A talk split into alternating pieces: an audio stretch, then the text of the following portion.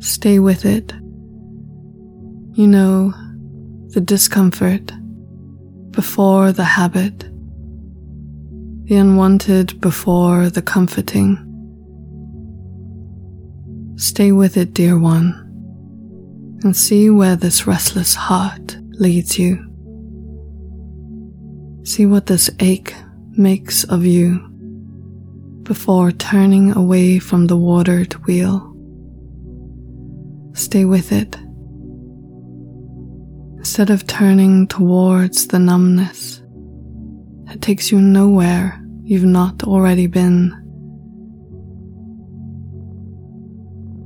stay with it rather than paralyzing yourself so that you don't feel too much or setting yourself on fire because you don't feel enough.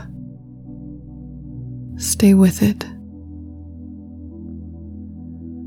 Stay with yourself, dear one. That hand that keeps the wound open is also the one that heals.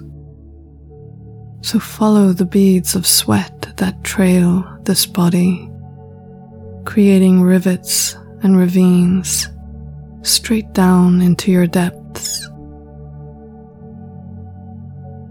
This body maps the wells and passageways into parts of you that are not asking to be numbed, avoided, or silenced,